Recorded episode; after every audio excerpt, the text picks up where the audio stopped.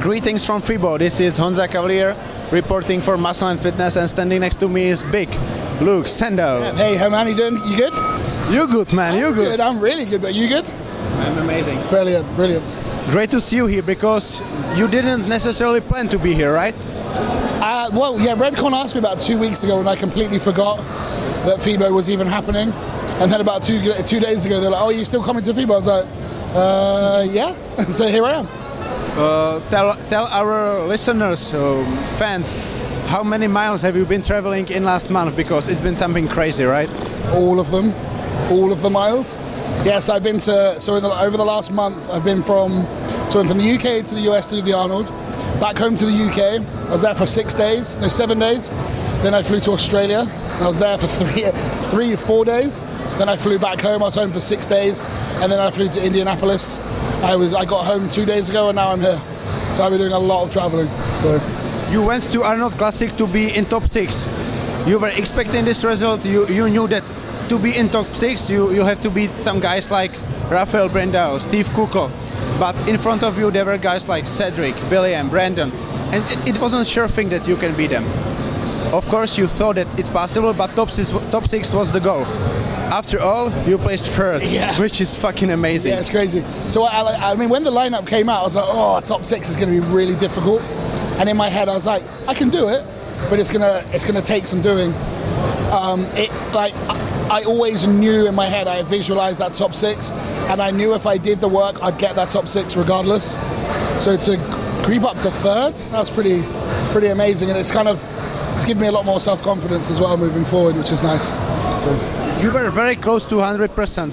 You were definitely your best ever. my best ever. But what could you improve on from that Arnold Classic? You were very full. You were definitely dry. Yeah, you was- were shredded. Yeah, I mean, getting dry and hard was easy because I was nice and fresh.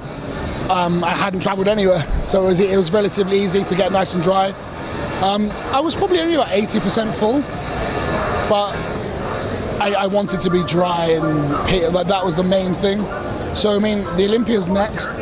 Um, so for me, in terms of improvements, there's a few body parts I want to bring up. Um, I, I mean, I've got five more months in the gym, which should, and it's more just about maturity now, because if I'm slightly off, like I was at the indie show, I don't look as hard. Like, don't get me wrong, Steve, Steve and Akeem were um, fantastic, but I was leaner than both of them. They looked harder than me, and I don't really. And I think a lot of that is to do with the muscle maturity, um, and that's something. I, that's something for me that's just going to take time. So all I need now is just time to improve what I have, keep putting on, keep putting on muscle where I need it, and just keep just improving my overall physique rather than trying to put on 15 pounds of muscle. So.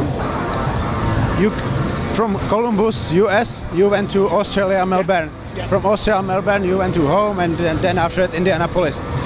It was lots of traveling. You were tired. Yeah. You were jet lagged. I know it's stupid question, but what can you be- what can you do better in the future so you can be drier, fuller, and not not feel that effect of Uh, traveling? I think it's, uh, you know, I don't know because it's. I mean, I traveled in three. I was in three different time zones in three weeks, um, and every time you know you have to you have to carb up, dry out, and then you have to de- uh, so you have to deplete, carb up, dry out, and then you have to do that again and again and again. So your, your body's doing this, and there's the rebound each time from drying out, and then you add that on top of the traveling.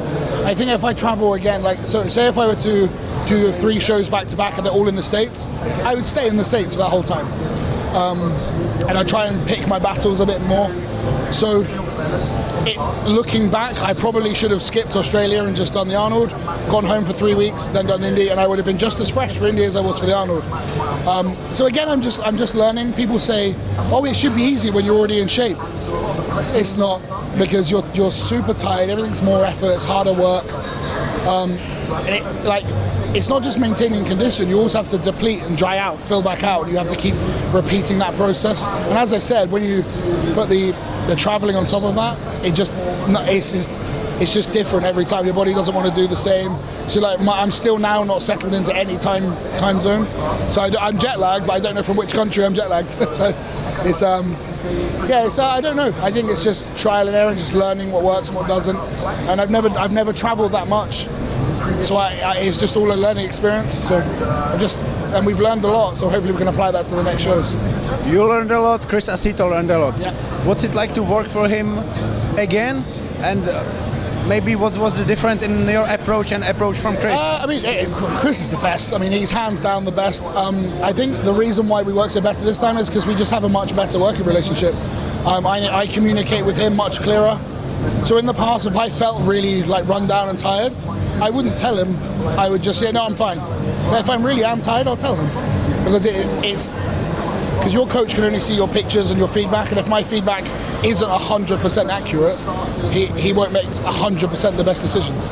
So I think him and I have just got a much better rapport now. We're, our working relationship's much much stronger. So I mean, so we've, we're becoming pretty good friends as well. So it's really it's just a very pleasant this situation working with Chris. It's great.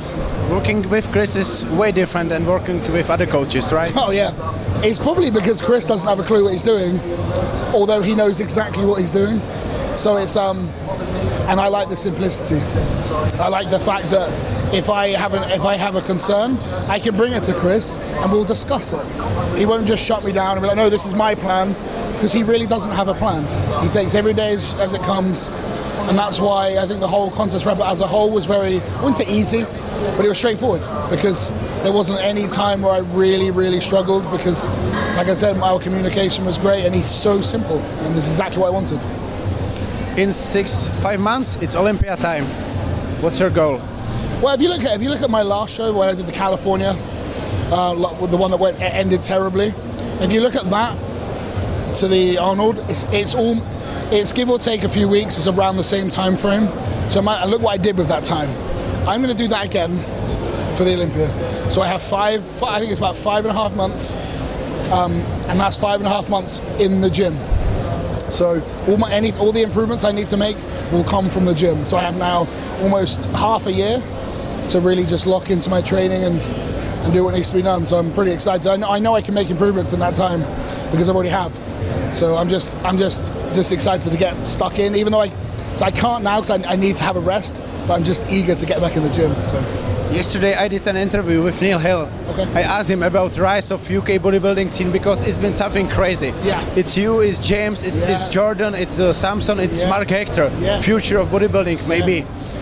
What's it like for you to train in this environment? Because Oh, you are pushed by results, you are pushed by performance in the gym that these guys offer. Not only for Instagram, but they do training videos just like you do. Yeah, I mean it's great. I I mean I get to follow them all. I get to be inspired and motivated by them all. It's and they're- they're all in the UK, they're in the same country. We're all doing the same things. It's amazing. I think one of the things that we do differently in the UK is we treat our training like a sport.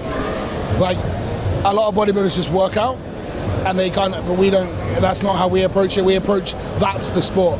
That's where you make your improvements. So we need to make sure we're improving in the gym. We make sure our performance is as good as it fucking possible in the gym, which a lot of people neglect that. So, and that's a very British mentality. We all took that from Dorian.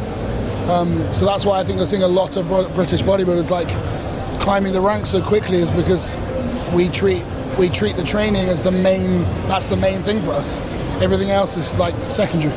For some reason, this importance of training disappeared from, Oh, yeah. especially bodybuilding in the US, right? Yeah, I mean, I, I feel like that's kind of always the way it's been. You, you always hear Dorian used to say, you know, he'd go to like Gold's Venice and be like, what the fuck is everyone doing? Because when we train, we're training. We're not working out, we're training. It's a difference. And, you know, we're, we're, we put plans together, we put, we have goals, we little miniature goals we set throughout the whole year to make sure we're hitting those hurdles properly. So, and I think that's just something that's missing. But yet you're seeing people starting to pay attention to that and I think that's that's what's going to help propel British bodybuilding and us from UK like to the next level is the training. We, are doing interview for Muscle and Fitness Czech and Slovak. We have many fans from Czech Republic and Slovakia. Yeah. We have big pro show in Czech Republic, Evels Prague Pro. Jameson was there last year, Yeah. Samson was there last year. Can we see you this year? It's possible. I don't know what's going to happen. I mean, I'm not going to commit to any show. I'm going to take every show as it comes. Like I'm going to do the Olympia, see how I feel, and then if I feel up to it, then I'll do it. You know, I'm not gonna I'm not gonna say anything about anything because I that that was what just caught. That's what just shot me in the foot. I committed to those three shows when I should have only done two of them. So I would love to do that show. I mean, I've, I've heard nothing but good things about it. So hopefully, if that's on the cards, I'll definitely do it. One last question. We have common friend, uh, James, James Jay Gibson yeah, from yeah. UK, Yeah. men's physique guy who wants to be classic physique guy. Yeah. What would be your advice for Jay? Stop messing around with classic physique. Just eat, train, get big, do open. Stop fucking around with classic. No one cares. Do proper bodybuilding, mate. We know you can. We love you, Jay. Yeah, we do love you, Jay. this, is, this is not the Cavalier. Standing next to me is Big Luke Sandoe. We are signing off. Thank you very much. Thank you. Nice to see you here, man. Thank you, man.